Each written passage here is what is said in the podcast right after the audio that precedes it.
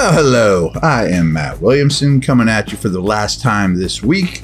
If the Steelers do something exciting over the weekend, I will do the best I can to react to that, but it's mostly dig into your war room, build your draft board type of time here in the NFL. I've been a part of that. It's a grueling, it's not grueling, it's awesome. It's a long day, but it's 12-hour days. Today's running back day, and then you get a break and maybe you work out, get some lunch, whatever, but it's a long day. And then you start, position coaches are in there and all that good stuff as well. So two things I want to talk about, and I just can't get this off my mind, is the interior O-line situation for the Steeler visits. I keep harping on this, and I'm going to link that in with this James Daniels rumor, which I put no credence in whatsoever either. So, as mentioned earlier in the week, they're bringing in O'Cyrus Torrence, Steve Avila, Chandler Zavala, John Michael Schmitz, and Cody Mock, all of whom look like day two, day one picks, interior O-linemen. And everyone is responding. I've been asked this on Twitter 100 times. So now there's this rumor they're going to trade James Daniels. Well, let's address that first. That is such a non-Steeler thing to do. Give him a nice signing bonus, bring him in, very successful first year, young, affordable now, stability on the right side from right tackle to center. Why on earth would you move on from your best lineman from a year ago? Like, that adds up zero to me.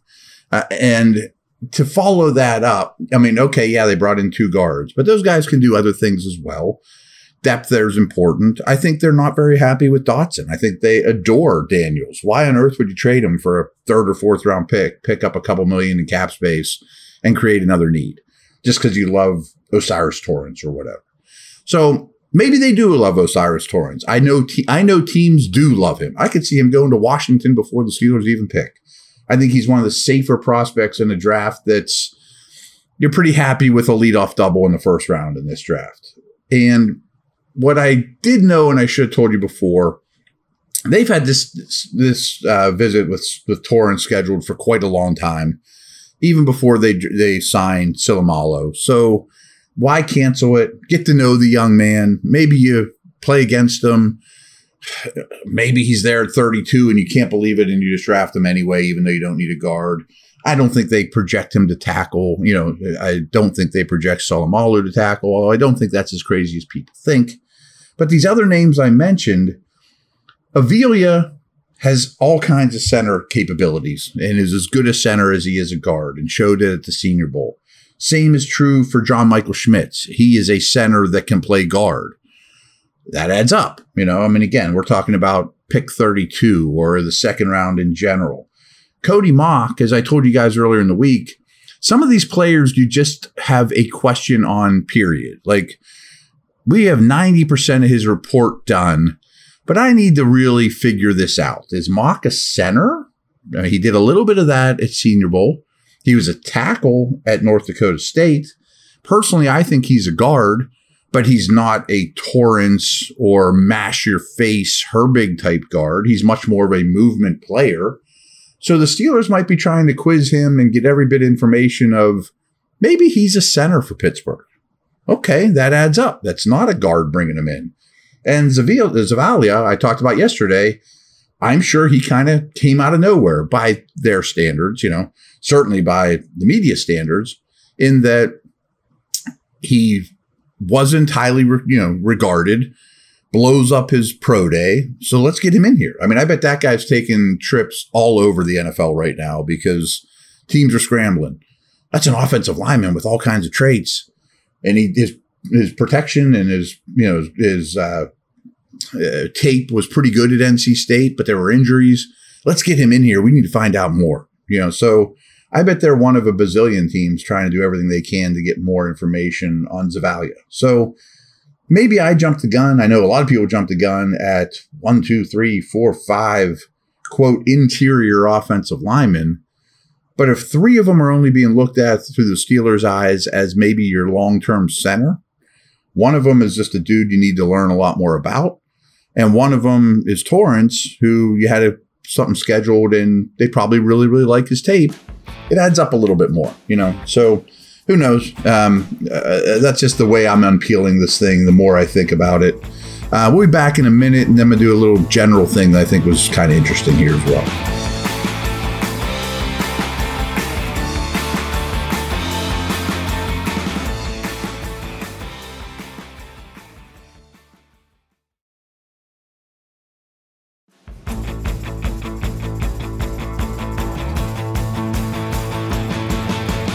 Okay, the Pro Football Focus folks put out an article today that I thought was really interesting. So, Pro Football Focus started doing college stuff back in 2014. I can't believe it's been that long.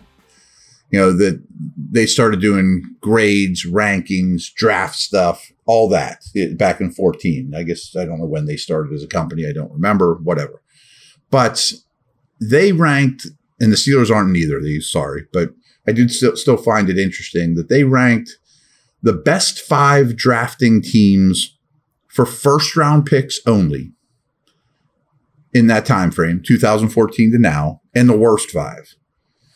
And it's pretty interesting to me. Their best five, the Packers, and the Packers, they're all first-round picks are defense except for Jordan Love, Demarius Randall, Kenny Clark, Jari Alexander, Rashan Gary, Darnell Savage, Love, Stokes, and Quay Walker, Devontae Wyatt. Not a ton of star power there, but pretty darn solid. I mean, to hit and get starters with most of those picks in that time frame, those are all their first-round picks, and they get two extra ones, which doesn't hurt. It's really solid. You know, the Packers have done well. Carolina's next. They've done well. Iki Iguanu last year, J.C. Horn the year before, Derek Brown before that, Brian Burns before that. I think those guys are all foundational players for this new quarterback, this new regime. DJ Moore and Christian McCaffrey were the two picks before that, both of whom are allowing them to go get their quarterback. The McCaffrey trade gave them a ton of picks. DJ Moore was part of the Bears deal. So those guys, not only did they get a lot of good football out of Moore and McCaffrey, but they got stuff for the next generation. So great stuff there by Carolina. A team that I don't think gets nearly the credit they deserve, and I think it's a lot of just because it's Jerry Jones and people think he's this tyrant and high flashy owner and all that, and he's, you know, not a football guy. The Cowboys draft really well, and I've often said this on a lot of outlets. They don't get the credit they deserve. Here's what they've done since then. Byron Jones, Zeke Elliott, Taco Charlton, Leighton Vander Esch, CeeDee Lamb, Micah Parsons, Tyler Smith. That's really good drafting. I mean, part of the reasons I want to bring this up, though, is everyone's always critical of the Steelers. A lot of you guys, don't get me wrong, because, wow, they missed on Artie Burns or they missed on this guy. You know, we're looking at the best first-round pick teams in the league since 2014, and none of those are Hall of Famer after Pro Bowl or after All-Star or after great player. I mean, just hitting doubles year after year goes a long way. And trust me, the Steelers are much closer to the top five than the bottom five. Lions since 2014, Lake and Tomlinson, Taylor Decker, Gerard Davis. That's a miss. Frank Ragnow. But 3 out of 4 years, they went an offensive line. Hawkinson, Okudah, Penei Sewell, another offensive lineman. Last year, Hutchinson, Jamison Williams. Why is this team on the upbeat? Because they've drafted really well, especially in the trenches. The Chargers are next. They're such a disappointing organization, really going back to Fouts, Rivers, now Herbert. Nobody supports their quarterback worse, I think, than the Chargers. And they have 3-star quarterbacks in my lifetime. But they've drafted Zion Johnson, Rashawn Slater, Herbert. What a pick Herbert is. Kenneth Murray's a miss. Tillery's a miss. Derwin James, Mike Williams, Joey Bosa, Melvin Gordon. My point is this team should be better. And they went on a huge spending spree last offseason. Khalil Mack, J.C. Jackson. But it's a lot of flash and it's not a lot of substance, and they're drafting well. They should be better. I just think they should be better. These worst five are scary. So the Raiders are the last. I think there's two teams that stand alone as the worst two drafting teams since 2014. And the Raiders are worse because they have 3 extra picks during that time too. So Amari Cooper in 2015, good pick. How about the rest of these dudes? Carl Joseph, Jerry and Conley. Colton Miller's a very good pick. He's a strong left tackle for them. Cleveland Farrell just left the team. Josh Jacobs was a good pick. Jonathan Abram, Henry Ruggs, Damon Arnett, Alex Leatherwood. That's been their first round picks since 2015. Cooper was a good pick. Miller was a good pick. Jacobs was a good pick. Cooper's not even with the team. He yielded them some of these other extra first round picks that they missed on. Brutal. I mean, how's that team winning 8-ish games, going to the playoffs the last couple of years? I don't know.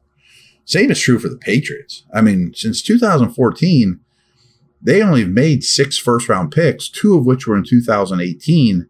This is what the Patriots have had in the first round since 2014. Malcolm Brown, Isaiah Wynn, who's still unemployed, Sony Michel, N'Keal Harry, Mac Jones, Cole Strange. Pretty darn bad. I mean, that's not as early a picks as the Raiders, but that's still pretty horrific. Seattle's been really bad, but maybe they turned their corner last year. Charles Cross was last year's first round pick. Really good class. They always do goofy things like take LJ Collier and Rashad Penny, but they've been brutal lately too. The Bears. I mean, the Bears only made 5 first round picks since 2014. Kevin White, Leonard Floyd, Mitch Trubisky, Roquan, Justin Fields. You brought in 5 first round picks in that whole stretch. That's awful hard to be good. No wonder you were picking first overall. Last team to talk about, and we'll wrap this thing up. The Cardinals. Cardinals are weird too, because I mean, DJ Humphries is fine. He's a starting left tackle, and then DJ, the defensive tackle, is a total bust. But then they went with 3 positionless defensive players. Hassan Reddick, who's great for the Eagles, great for the Panthers, was bad for the Cardinals because they didn't know how to use them. Isaiah Simmons, Zaven Collins, so the same situation. So Collins, Simmons, and Reddick are all these, is he a linebacker? Is he an edge? Is he a safety? What is he? Well, they seem to use them all wrong, and other teams use them right. I mean, at least that's very true with Reddick. And then they went back-to-back quarterbacks, Rosen, Murray. I'm not saying Murray's a bad pick, but their last 5 picks have been positionless defensive players or quarterbacks. So I'm not sure that they're brutal. They're not the Patriots and the Raiders, which somehow are able to still win games. But those are the you know, when you want to be critical of the Steelers for, their drafting hasn't been great. Well, first of all, they draft later in the first round than most of these teams on average, you know, certainly during Kevin's time here. And there's not many misses. And the best ones aren't as good as you think is really my point. So thanks. I will be back on Monday to talk some more stuff. All right, over and out.